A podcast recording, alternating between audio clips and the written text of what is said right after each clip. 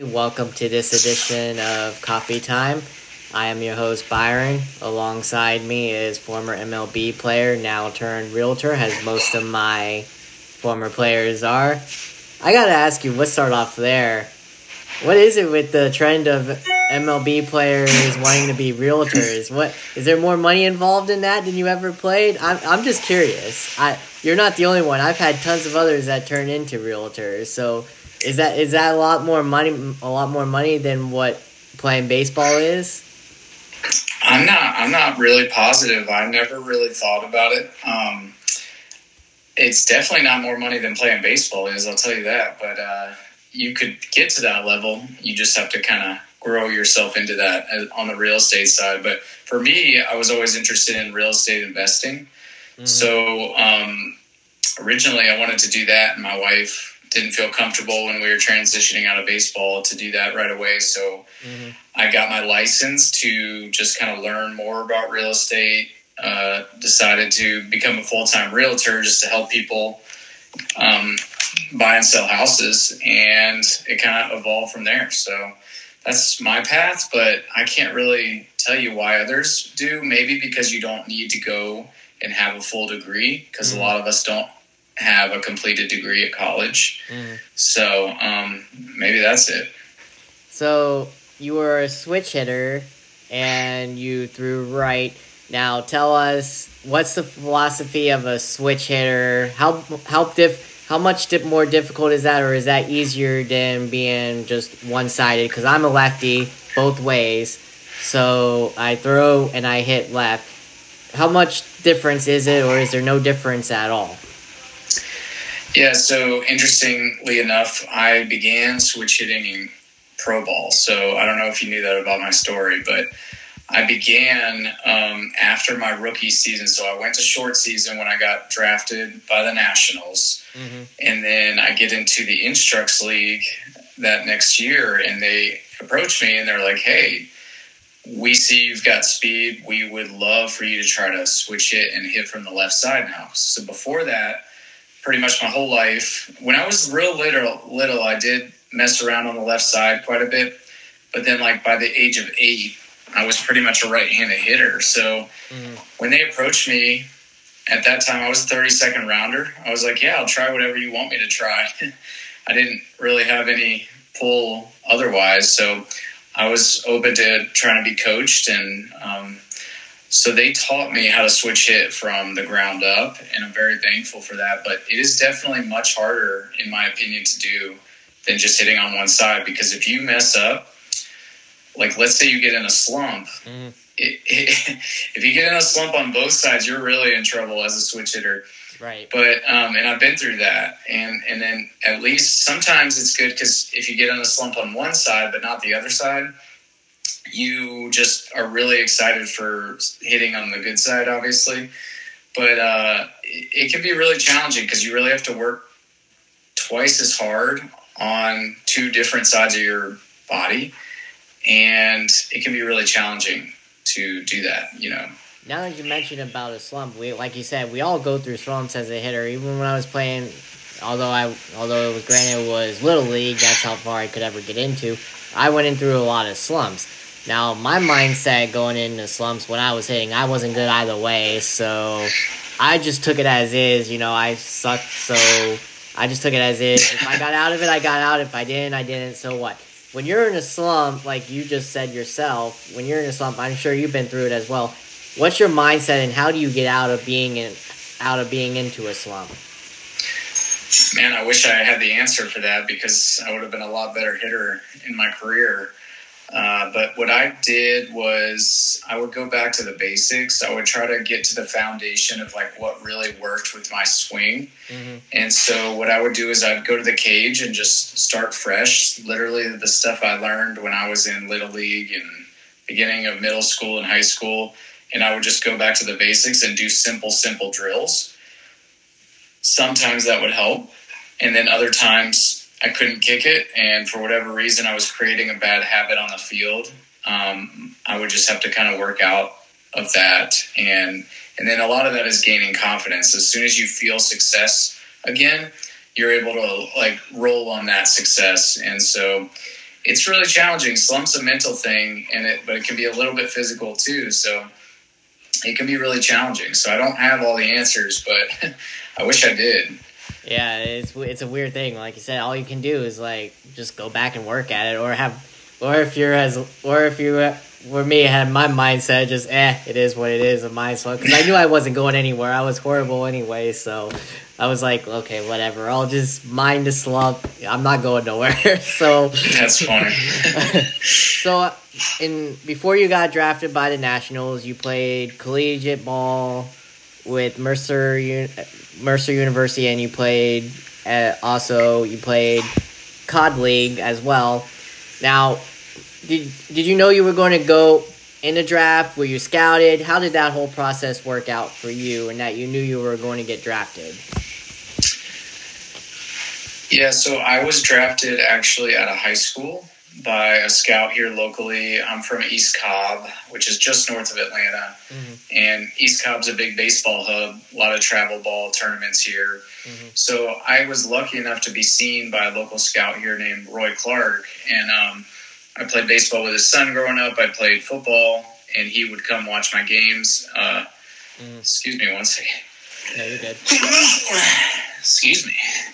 Um, so Roy Clark drafted me out of high school, and I definitely did not know that I was going to get drafted out of high school. Mm-hmm. So it kind of surprised me. And um, when I got drafted out of high school, it didn't work out finances wise. They didn't give me a great offer, and they told me they're like, "Hey, you know, you should go to college for three years, and then we'll draft you again." Mm-hmm. And at that time, it was the Braves where Roy Clark was, but in three years, um, I had just like one other scout reach out to me. Ironically, it was the Oakland A's scout. Mm-hmm. And he said, Hey, would you sign for like five or ten thousand dollars as a junior out of college? And I was like, Oh man, I don't, I don't know. Like I, I didn't have a lot of money, so like I didn't know how I would make ends meet if I took that. You know what I mean?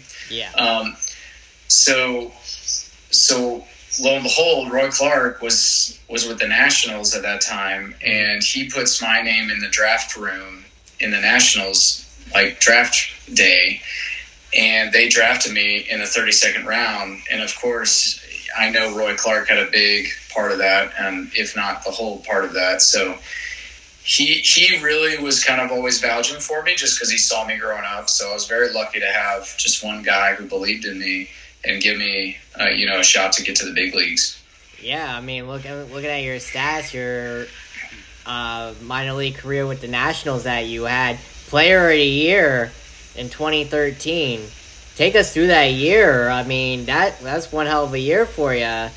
Take us through that year and what it meant to you to actually have a that award, Player of the Year, for at least for minor league. At least I know that's got that's still. I know it's not the major league Player of the Year, but hey, it's something that's still a big time award for for minor league players.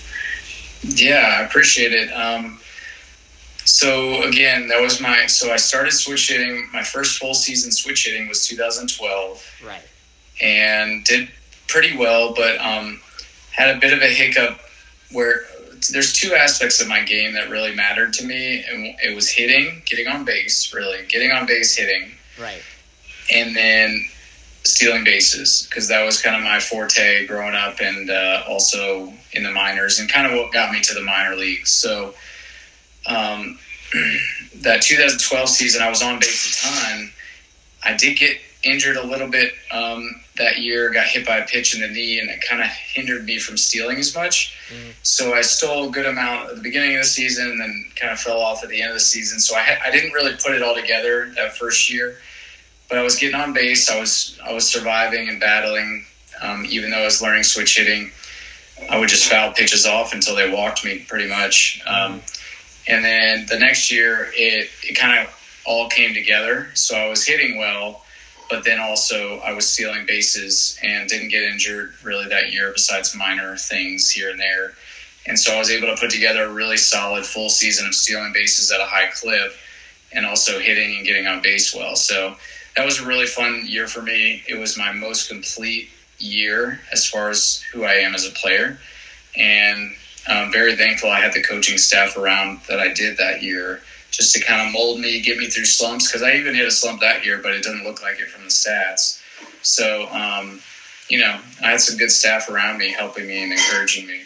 So, in on December 11th, 2013, you get traded to Oakland for Jerry Blevins, uh, a damn good pitcher as well, a damn good pitcher. Um, did you did you know you were going to get traded right away? How did that process work, and what was your mindset as as getting traded? Did you take it as you wanted to stay with the organization, or did you know, oh hey, this is a business, this is going to happen eventually? Uh, tell us through that whole experience. So I was pretty, I was pretty stunned when I found out. I had no idea. There was nobody telling me there was a rumor of that or anything. Mm. And remember, I'm coming off minor league player of the year with the Nationals, so I was very, very entrenched with the Nationals. I thought like I had a good thing going, even though there was really nowhere to go to get to the big leagues unless like a bunch of people got injured. Right. It was still an organization that was making me the best player I thought I could be. So was very, very um, comfortable with the Nationals, the family, the, the coaching staff, all that. So, so I was in the gym. I used to play racquetball every off season, mm-hmm. and I was in the gym playing racquetball with my old high school coach. And I come out, and my buddy's calling me, and he calls me like twice. So I, I just pick it up in between my racquetball games. I'm like, "Hey, what's up?" He's like, "You just got traded." I'm like, "What? What are you talking about?" I'm like, I'm playing racquetball. What do you mean? So, um, so I look at my phone and I've got like 10 text messages. My agent's called me. My mm-hmm. I, I missed calls from my agent. So instantly I'm just getting blown up. And I'm like, holy cow, like I really did get traded. Like I was shocked. And I was kind of hurt. I was like, man, like the Nationals didn't want me mm-hmm.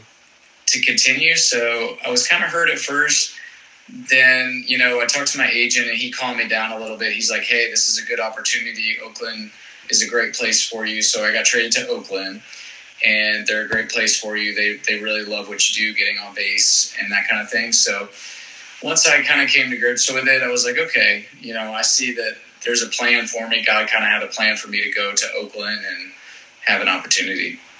Yeah, you you did I know it wasn't player year, but you did good. You hit uh, that time you were up there in the minors with them. You had 250 uh, average. You stole 51 stolen bases uh, with Mid Midland Rockhounds. I guess that's their Double A team. Yes. So, uh, tell us about that experience before you got ultimately got the call up the the following uh, in two years um, on May 24th of 2015 with the with the team. So tell us through that whole experience with the Oakland A's minor league system. Yeah, so came into the big league camp for the first time with Oakland, which was a great experience for me. I'm, I'm around some veterans in the game. I'm learning from Chili Davis was the hitting coach at the time, so I got to learn from him, and he was a great switch hitting coach. So again, you know, had great coaching staff around me. went to Double A that year with that um, with the Oakland A's organization in Midland. Did well stealing bases for quite a while, and then um, wasn't hitting as well as I would have liked to, but mm-hmm. kept my numbers up for the base stealing. And then actually, um, the end of 2014, I got called up, uh, and like almost almost into like it was July 28th, I think.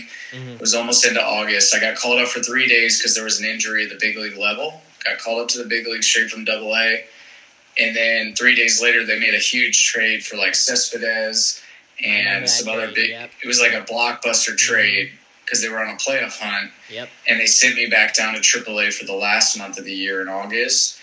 And then I got called back up for September call up to try to steal bases and help help the club kind of advanced. So, did I don't remember though. Ultimately, did you guys make make the playoffs that year? So we made the wild card game and we lost to the Kansas City Royals in like 13 innings, and then they went on to make it to the World Series and and they lost uh, in the World Series that year. How weird that that team eventually being your team after you guys played each other in the playoffs. Very weird, yes, very weird. it's just kind of ironic, you know, how that all works out. And same thing with the only scout that called me before the Nationals drafted me were the A's scout, and they ended up trading for me a couple mm-hmm. years later. So it's just kind of funny. exactly. I, I, I couldn't have said anything better. But tell us about that. That, like you said, that was your first initial uh, call up. Like you said, you had that before that Cespedes trade. That was your original call up. Did you ever get to? Did you ever get to take the field, or were you just like primarily on the bench? Your first call up. Yes, I took the field literally that night, I believe. So I don't. I'm, I'm, sure you've heard stories about this, but we we drove all the way through the night in the Texas League the mm-hmm. day I got called up. So we were driving from like another Texas team. Um, I think we were going to Frisco, Texas, which is near Dallas, mm-hmm. and drive all night. You're exhausted. You get to the hotel room. You just want to take a nap so that you can gear up for like going to the field. Mm-hmm well, I'm like laying down in my hotel room, and I get a call from the travel secretary in the big leagues, and he's like, "Hey, we, you know, we got your flight ready. We got this going. Um, you know, when can you be at the airport?" And I'm like, "What do you mean?" And he's like, "Oh, nobody told you you got called up?" And I'm like, "No." So I'm so confused. I have no idea. I thought he was like playing a prank on me at that point, probably. So I, I get a call from my manager just seconds later, mm-hmm. and he's like, "Hey, pack all your stuff and come to the locker room mm-hmm. and talk to me in my office." And I'm like, "Oh my goodness!" So I packed all my bags up. I, I brought to the field, came into his office, and he was like, "Hey, you're going to the big leagues, man. Really proud of you." And was just so excited. I, I was like, I can't believe that I'm actually getting to go to the big leagues. So you play your whole life to get to get there. Right. Yep.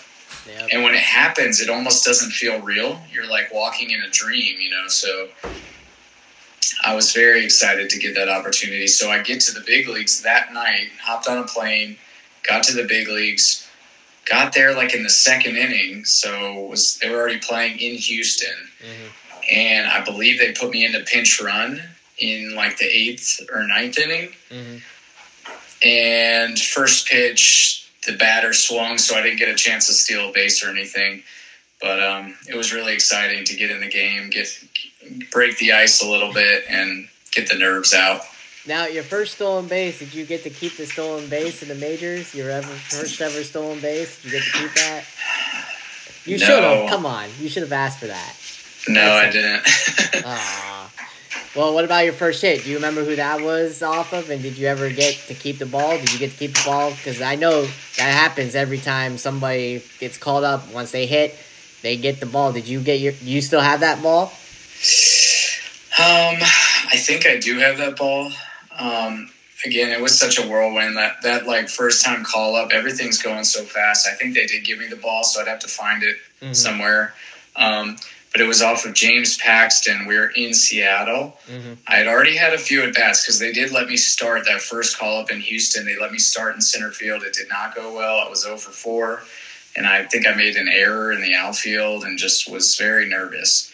So um, when I was a September call up, I was around the game a lot more, around the big leagues a lot more. So I was a lot more comfortable. And I got a chance to pinch hit for somebody for whatever reason. Somebody got injured in a game. We were already winning quite a bit by that uh, point of the game.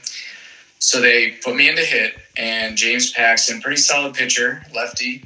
So they let me, you know, get in there and bat righty, which is my natural side. Mm-hmm. And I just poked a line drive up the middle, kind of battled that at bat, poked it up the middle, and then ended up stealing second base. So that was like my first hit, first stolen base so it was a pretty memorable experience just to have that. And then I'll never forget sliding into second on the stolen base, and Robinson Cano picked up my helmet that had fallen off my head, and he handed it to me, and he was like, "Congratulations, man! That's awesome!" Because he knew I was a rookie, so he was uh, he was very congratulative of my success there with stealing that base. God bless him good guy, but unfortunately, whatever he did, he I don't think he's going to be playing in the majors no more. God bless what. Uh, yeah, he seems like he's a good guy. and I bet you he I, I bet you he was, especially what like what you said, what he did to you. So knowing that Yeah. you're a rookie. So Yeah. the following year, go figure against one of my favorite teams because I'm from this area, the Tampa Bay Rays. You hit your very first home run lead off. Take us through that whole experience. Did you get? Did you ever get to retrieve that ball, or what? The fan have that ball? Uh, what, what was that whole experience like? Because that had to be something. Hitting your first home run, big league home run, and nonetheless, lead off. Lead off is hard to hit a home run. I don't care what anybody says. That's the toughest thing to do is hit a lead off home run. So take us through that whole experience and what was what was that like for you? Yeah, so um, Byron, I know you didn't like you know have a lot of time to look at like my whole history or study it or anything, but um, I had never hit a lefty homer in my entire life. So I got in there and I'm feeling pretty good at the plate at this point in the year. Mm-hmm. And then um, I they kind of trained me. You know, for the first ninety percent of my career, I was always the guy that would take first pitch and then work a walk, kind of try to battle a little bit, work a walk, poke singles here and there. Yeah. And then when I got to the A's that second year, when I when I got the rookie, um, you know, chance to play as a rookie, the hitting coach was like, "All right, you're not taking first pitch anymore. If you see it and it's a good pitch, you stroke it." So he kind of flipped my mindset, and so I was so like dead red, like when that ball was anywhere close to the strike zone and it was the first pitch and it was a heater, I was swinging as hard as I could. So um, I finally connected on one, and it just felt so pure, perfect barrel, right to the ball, and I knew I clicked it pretty well. Well, the funny thing is, the right fielder for the Rays at the time was Steven Souza Jr. Mhm. Steven Souza Jr. and I played together when I started switch hitting with the Nationals. Wow, no way. So he watched how bad I was initially. I mean, I was using like a little toothpick bat in, in my first year in the minor leagues. He and I were playing together, and he was just like this raw power, huge kind of guy. Hit homers. I would just set the table for him. He would hit me in and hit homers all the time. So he knew I didn't have any power, and he never knew that I could pull the ball, and he never knew I swung at first pitch Mhm. because he only watched me be the guy that set the table. Well, I clicked the ball to right center, but more towards right field, like kind of where he was playing. And I look up, and he's playing like almost behind the second baseman. He did not give me any respect, and he's playing super shallow. So I hit the ball like as pretty much as hard as I could ever hit it left handed. And I see him in the back of his jersey just running to the fence. So I'm thinking triple out of the box. I, I did not think it was going to go out. Um, but Tampa has the dome, so I think that helped me a little bit. Maybe the air sure, conditioning yeah. Yeah. air conditioning kind of helped me. You know, I don't know. And that ball cleared, and I was already about to round second um, when I looked over at my third base coach, and he was like, you know, telling me home run, home run. So I slowed down a little bit. My helmet already flew off because I was hustling for a triple, Right. and I look over at the fence, and I see Steven Souza just kind of looking at the fence like this, like what just happened, you know. So that was really the most gratifying part of hitting that homer was doing it against Steven Souza. He's a good buddy of mine. So um, Did he? I love did, it. did he ever come up to you and be like, "Oh yeah, I, I, I should have scouted you more, or predicted, or predicted better that that could happen"? oh, he gave me so much grief for that. He was like, "What was that? Like all my years of playing with you, and I never saw anything like that." And um, no, but we're we're really close buddies. So he was just giving me congratulations, and and he was also pretty shocked that that happened, especially on him. And then, yeah, so pretty fun experience for me. And then, of course, my dugout was just like, that's awesome. So first lefty homer, first um, time was in the big league, so that's a pretty cool experience. Now, you since like you said, obviously that was inside of a dome, and it's there. I've been there. It's a crappy stadium. I hope the plans is that they remodel it, but I don't know what's going to go on. Uh, when you were there playing, what was your experience like playing? I know it was a little. I know it was a, just a couple games because obviously you guys play a series, but uh, what was it like playing in the Trop? Like, because I know a lot of fans and a lot of players I've heard come out and say it's crappy. They don't like it. They don't like to play in it. What what what was your experience like playing in the Trop besides hitting that home run off Souza? Yeah, I mean, it wasn't my favorite place because as a center fielder, uh, the, the hardest thing to do there is read the fly balls when it hits that white roof. Mm-hmm. When it gets when your eye line gets above where that white roof is, mm-hmm. the ball will blend in with the ceiling, so it's very very hard to judge.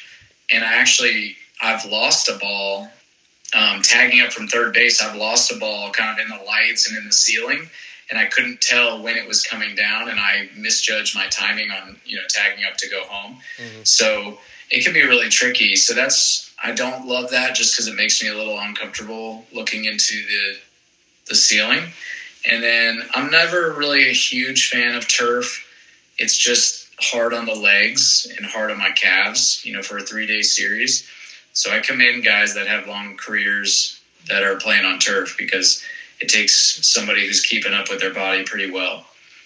Now, after the A's, you go to the Royals, as we talked about. Go figure. uh, did you ever take the field for them? Because I don't, I don't, um, I know I got to do better on the research, but I tried looking it up, and I don't know if you had. Did you, did you ever get to take the field for them? Because I'm not seeing any stats for the Royals what was what was that experience like for them? Because I, I know I do see that you unfortunately did get designated for assignment by them. Um, yeah. But tell us um, about that experience with the Royals. Yeah, so I got traded in the in the back half of 2016. I was in a slump in in the A's at that time, and they traded for me, and then they pretty much had their starting lineup set Mm-hmm. But they called me back actually to keep control of me. They could save one of my options by sending me over there and then calling me up to the big leagues. So they sent me there and they kept me in the big leagues the last two months of the year. I got into pinch run. I, I got like one or two starts here and there, but nothing um, notable with them. And then the following year, I got called up a few times, but again, I didn't get really any regular playing time with them. Do you feel like you should have had more playing time with them, or do you feel like they gave up on you, like like the Nationals did? Do you do you, do you did you feel that way? No, I didn't really earn it there. So um, I, it would have been one thing if I was hitting really well in the minor leagues with them because I was up and down in AAA. Mm-hmm. But at that point, my legs had really started hurting me, my knees, and I didn't have that same explosiveness that I kind of came up with and so I can't really blame them for not uh, putting me out there as a regular. Now that you now that you brought that up, that led me to my next question. Ultimately, when you decided to retire from the game, did you know right then and there that it was definitely my time to go, or did you still want to give it a go and try playing? Yeah, I definitely wanted to give it a go and try playing. I had my body felt really strong but I had like a hamstring issue, and then uh, my knee, my left knee started to hurt. And as a speed guy who only relied on my legs for everything, uh, that was really problematic, obviously. So once I started declining and my speed just kind of ticked down a few percent each year, and I knew it um, at that point, I I knew it was time to hang it up, at least give it a rest. But at the same time, I was definitely trying to rehab to get back. So if I could have gotten healthy and figured out a way to just kind of fix the pain that I was dealing with, I certainly would have given it another try. Now, um, we got we got ten minutes here. I I gotta ask you. Uh, I'm sure you still follow the game, so I'll give you a current some current topics in the game. I gotta ask you. You since you stole bases um, and you were fast enough to steal them, unlike unlike me and the little. I, I could not steal word crap. but um, do you like where the game is going nowadays? Because I see some teams trying to bring back the stolen base and what it was back in the, like the 80s and 70s and 80s, early 90s. Do you like where the game is going in that regards, or do you think it's too analytic driven now? That's a tricky question. Um, I think that first of all, analytics I think are very smart for teams to use because it's it's hard to deny the numbers, especially when you see a strong correlation between something a player does really well and producing runs or producing helping win the game. Um, so I think it's really intelligent for these teams to use that because it's just playing percentages. It's like just same thing that Vegas does. They they play a percentage knowing a bunch of people are going to come there and gamble, right? And they typically win. You can see the monstrosities they built uh, all the hotels out there in Vegas. Um, so it's kind of the same thing for me. So I think it's very smart for teams to do it. Do I think it's good for the game? I think that it can be good and bad. I think that you lose a little bit of the human element, especially on the scouting end, when you ignore characteristics that a person might have versus their stats, like when they're in high school because it's unfair for a guy to judge a guy that's in high school um, based on their stats. But if they have strong characteristics and attributes and mental toughness, and they're a good teammate, and they've got a competitive edge, and they're a championship mentality, like those things are really important too. So maybe they've got a lot of talent and are projectable, but they don't have great stats. I, I feel like the analytics can be a negative thing for that player because he might miss out on an opportunity where 20 years ago they might take a shot at him just because of his characteristics, his mental characteristics. Does that make sense? Yeah, it does. It does. Um, I bet now you mentioned that, I got asked that about you personally as a player because I know that's when analytics, when you were still playing, was just coming into the game. Do you think that kind of also affected you as a player a little bit? A little bit because now they could see my speed was declining. Probably they never told me that specifically, but I knew how my legs felt and I knew my numbers weren't as good. So they probably saw the writing on the wall with me and you know my body earlier than they wanted to admit. So I couldn't get away with you know people thought I was running fast, but like I knew I wasn't getting to that top top tier speed I had. Right. So um, analytics probably revealed that pretty easily. Plus, they probably didn't love my analytics for my swing because I was one of the softest contact hitters. I saw that big... Yep. Yep. okay, you did yep. see that. So I was yep. one of the softest by far, but you know, I got on. I yeah. would use my legs. I would chop a ball on the ground, but beat it out. You know, I would do whatever I had to do. You to were definition of you were true definition of an old school. That's what I grew up on that's what I grew up watching. I, am 31 in the early 90s. That's what I grew up on before the whole steroid era. I grew up on that whole just get on base, whack the ball no matter how hard you hit it. Just bam, get on base and st- steal. That's what I grew up on, and that's what I. That's that's true baseball right there. Not not all this casual fan where it's just home run, yeah. strikeout, sing. It's like it's, it's boring. It, it, yeah, it's boring exactly. as a fan. It, and I'm sure you, it was boring. It, I'm sure it's boring for you too. I'm sure you still watch it. I'm sure it's boring for you to watch. I mean, yeah. So I definitely agree with you. Like, it takes a little bit of the excitement out, especially the stolen base being so few and far between these days. It's probably one of the more fun things in baseball to watch a guy steal base and home runs are awesome, but right. when your whole team is just a home run hitter, it's like man, like there could be a couple games where not much is happening because it's just home runs or nothing. So I totally agree with you. It takes a little more of the excitement away. It takes away from guys like me who are smaller but maybe fast, who might not get an opportunity these days um, because they're not like. A, some of these pitchers are hard to steal on these days. These pitchers have yeah. gotten really good at holding people on. So. Yeah there's a lot to that. I mean, the whole analytics conversation is certainly one that would be debated for a long time. You know, with the marketable ability of baseball to the fans. I mean, what's going to be best for the fans? That should probably be the most important concern for whether analytics are, are good for the game. Now let's talk about your uh, two teams that you played for. Uh, well, the two main ones that you had uh, a couple of teas with, Oakland and Kansas City. Oakland is fighting with the city for a new stadium. Not going to get into that, but they got they're they're one of the lowest lowest payrolls along with the Rays and all that. And so is the Royals. They're the same way as well, even though they're fighting for a new stadium as well. Um, what do they need to do to get to the level of what they were not even 10 years ago making the playoffs? Because they haven't been relevant really since they've made the playoffs consecutively all them years. And the same uh, same with the Royals, who won the World Series and then just dipped down. What do those two teams need to do from what you've seen? What do they need to do to get back to that level?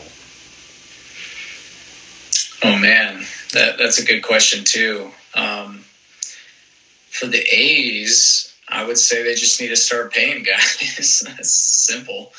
Uh, you you got like all the talent in the world has come through there in the last 25, 30 years. Mm. Um, so at a certain point, each of those guys grows up and is attracted, like other teams are looking at them. And so they could either decide to keep them and pay them more, or they could get rid of them. And unfortunately, they they pretty much always choose choose to just get rid of players and keep their payroll really low. So um, that would be a simple fix for me for the Oakland side because they've got plenty of talent. Um, the Royals, I'm not sure. I, I you know, being at only the AAA level uh, with them and then AAA in, in big leagues, it's hard for you to really get to know intimately an organization. I'm not really sure what's going on with the Royals um, situation there. So I know they're shaking things up a little bit because Dayton Moore is no longer there, and they've hired some new yeah.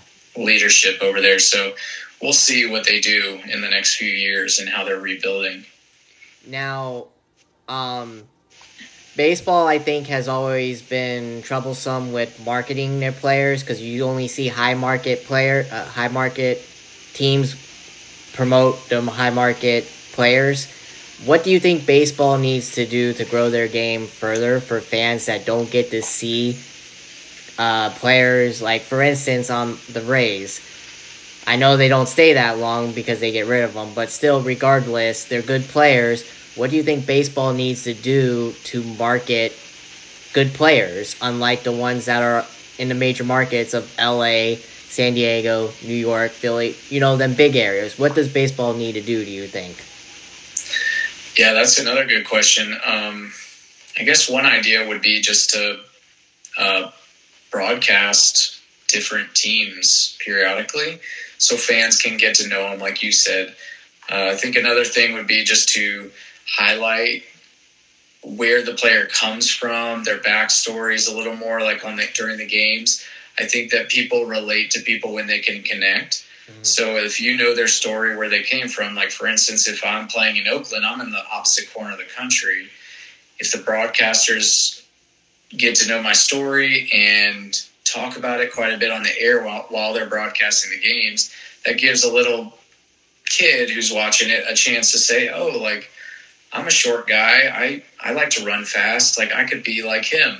And um, I don't know. So I think that they could probably try a little bit more to not just highlight like the Yankees and the Dodgers and you know the big name teams. They could probably spread it out a little more in the broadcasting and also just relook at the way they market and talk about their players. Couldn't agree with you more. Uh, two quick questions and then I'll let you go so you can get to bed. Uh, I know it's early; the season hasn't started. Um, and I'm sure you haven't kept up with all the moves. I neither have I, just because there's been so many. Uh, early predictions for World Series, and who do you think will win it? Um, I gotta go.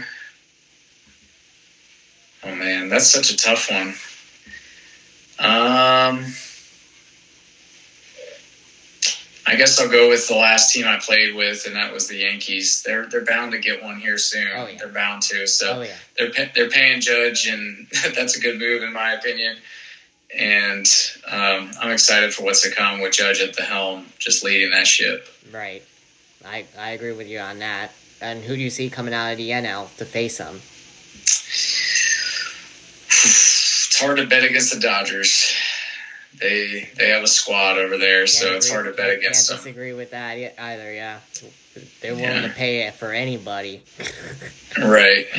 I couldn't agree with you on that. I could I could not disagree with you on that one. So, but my Padres are close though with that though. They're oh yeah, do don't for, don't sleep on the Padres now. I forgot about them. Um, that is that is definitely a team to watch. Is um, they are they are for sure a powerhouse that I would be very fearful of if I was playing them. That I was I was shocked when they got Xander Bogaerts. That's Yeah, That's the land of shortstops over there with how many they've got. I know it's crazy.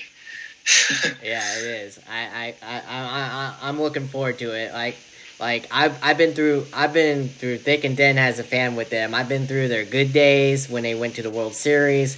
That's how I first became a Padre fan with uh, Tony Gwynn as their main guy. He was the one who got me uh, being a Padre fan.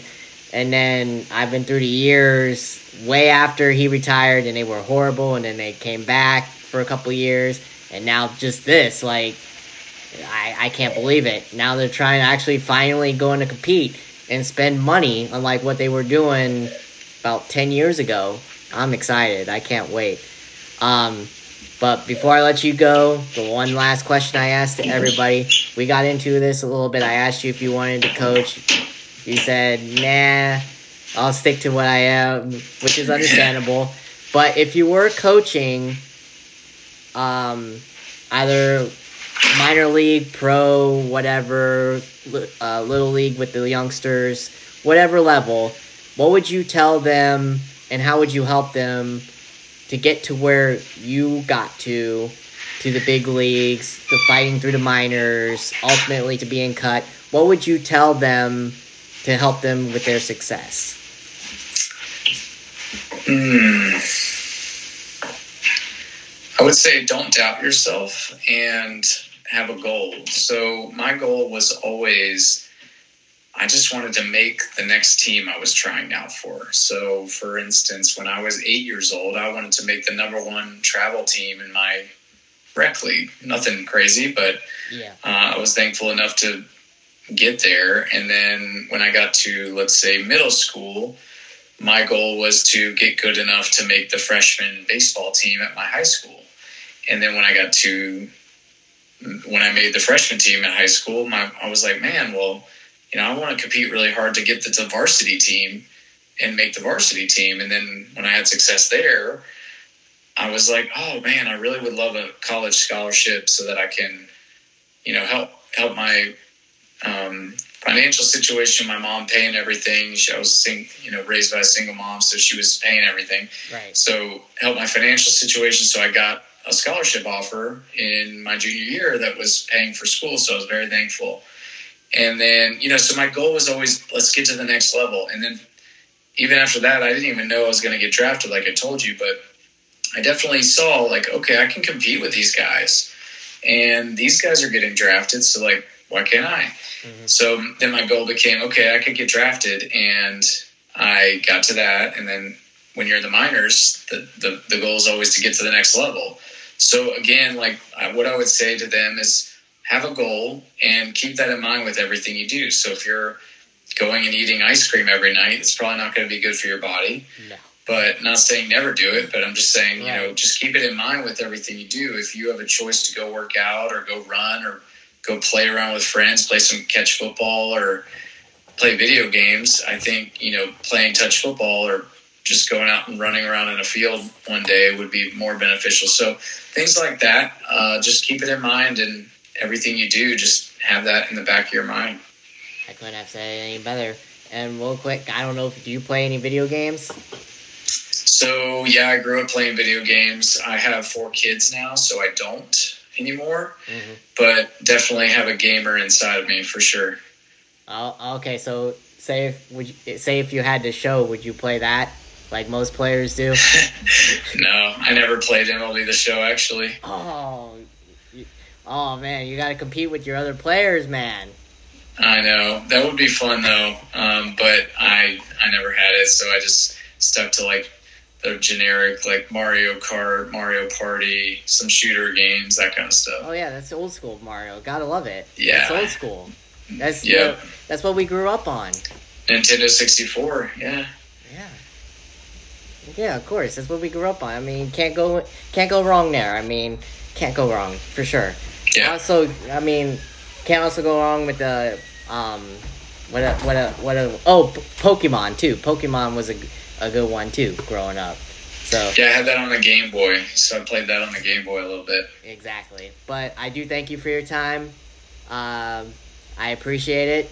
Uh, I know I'm like like me. You just said you had four kids, so kudos to you. I mean, I mean, I got two. They're a hassle, and they're God bless them. I love them, but they're a hassle. yeah. um, but it was fun. I will send you the episode. Feel free to share it. Um, also, hey, hey, I gotta throw in a joke here. It, since okay. you know, since you know Souza, bring him this way. I want. I, have been trying to reach a hold of Souza, so. okay. Yeah, yeah. I'll let him know. I'll get one, on him. He was one of my favorite Rays, so. Gotcha. Yeah, he's a personality, that's for sure. Oh, for sure. Yes, I. Agree. Well, if you get him on, you gotta you gotta ask him about the most memorable leadoff first pitch homer that's ever been hit oh, way over his me. head. Believe me, I will ask him, and I'll I'll see what he says to that. I'm sure he I'm sure he'll remember that too. You can't yeah. forget it. You can't forget it. yeah, he will. But yeah. I do thank you for your time. It was awesome. Um, good luck in the real estate world. I hope all goes well for you. I'll definitely stay in touch with you. Uh, I'll text you here and there throughout the season. Um, but yeah, I do appreciate it. Thank you again. And you have a good night. All right, Byron. No problem. Thanks for having me on, and I enjoyed talking to you. Without a doubt, it was fun. And I'll send you the episode when I'm done. Okay, perfect. Perfect. Have a good night. All right, you too. Right, bye.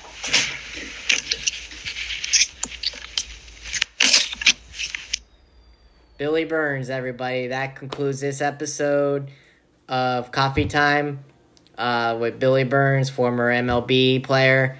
Um, but yeah, a good conversation. I'm glad to have had that from a fellow um, take on a, on a stolen base guy.